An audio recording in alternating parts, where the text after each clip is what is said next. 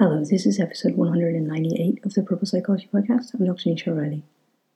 This episode is on migration. This is another one of those podcasts of what's running through my mind, and I don't have all the answers. But a pandemic and a global climate change crisis might be a really good backdrop to ask the questions. One of the biggest issues facing the world right now is migration, and nowhere is immune from it. But there are many ways that this is an issue. Can you really believe that in this age that you can't move countries and have your degree taken seriously? I think this is one of the simplest forms of racism. It's based in pure snobbery. Everyone tells you to go study for a career, a needed one, and travel the world with it. But it doesn't work like this. I think it's in moments such as this that I feel that education is a sham. When are we going to make pieces of paper equal? When are we not going to cash in on foreign students? And when are we going to accept that humans move around the globe? We always have and we always will. When are we going to manage to open up this right and have a system where migration works? Because it's not going to go away. And in fact, with climate change, it's going to become more common. When migrants are white, posh, educated, and homeless, will we change the migration? Will we have a redefinition of it? Or will we just have a two tier system? I shared a really interesting article on my Facebook, it's public. In Vancouver, Canada, they gave homeless people an investment of $7,500 each. What happened, do you think? After a year, 67% of the people could still feed themselves every day. And when you looked at the breakdown of where they spent the money, over 50% of it went on rent and food. There was some one off purchases of items such as a bicycle or a laptop. The economy actually saved money per individual, a substantial amount of money per individual, because they didn't have to put the money into sheltered accommodation or into other emergency services. Everyone took it as an opportunity to turn their lives around. That they had a real reason to try to make it work.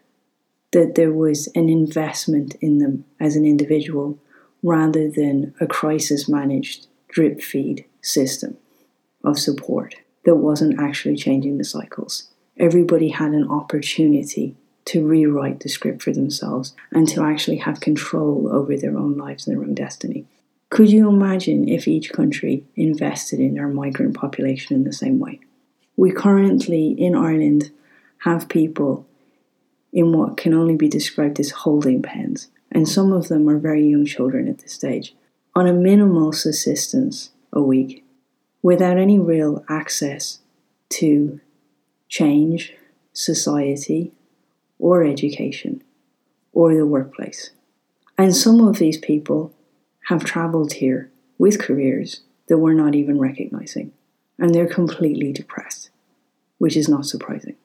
Most countries thrive on having a migrant population, and I was very interested to read in John Lewis book recently the description of how the border was opened up in the States for Mexican migrants to come in because they were seen as a much needed element of the workforce particularly for textiles and manufacturing.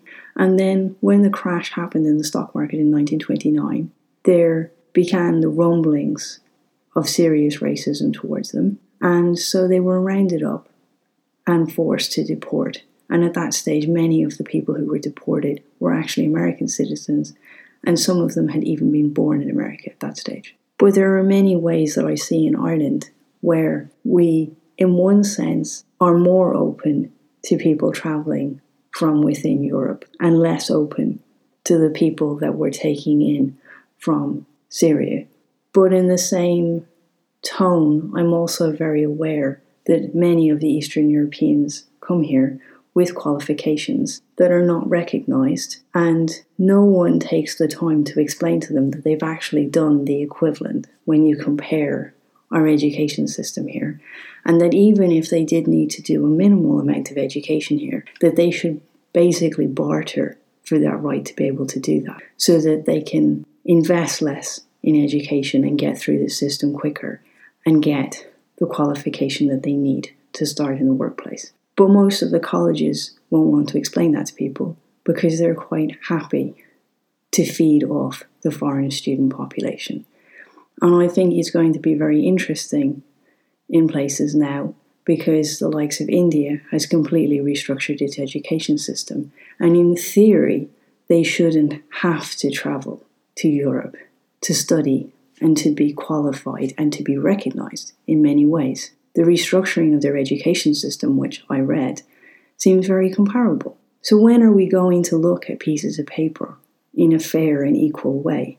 Every course has a curriculum, and after that, if you do wish to travel, it's you know whether it's English language skills you're looking at or other language skills for those skills to be comparable. But everybody has to learn on the job on the other side, regardless of whether you're a teacher, a doctor, a nurse, a mechanic, a lawyer, or a sanitation worker. You all continue learning after education. No education makes you completely fit for any job, but it's just that we have a system that we like to judge people and to judge their piece of paper and to judge where they're coming from and to not fundamentally accept migration. And I think education is one of the ways that we can see that we most don't accept migration on the planet. And this is an aspect of humans that's going to continue. And many of the jobs that we need for climate change going forward need to be green economy jobs. Like, in one sense, one of the things that we most need on the planet right now are tree planters.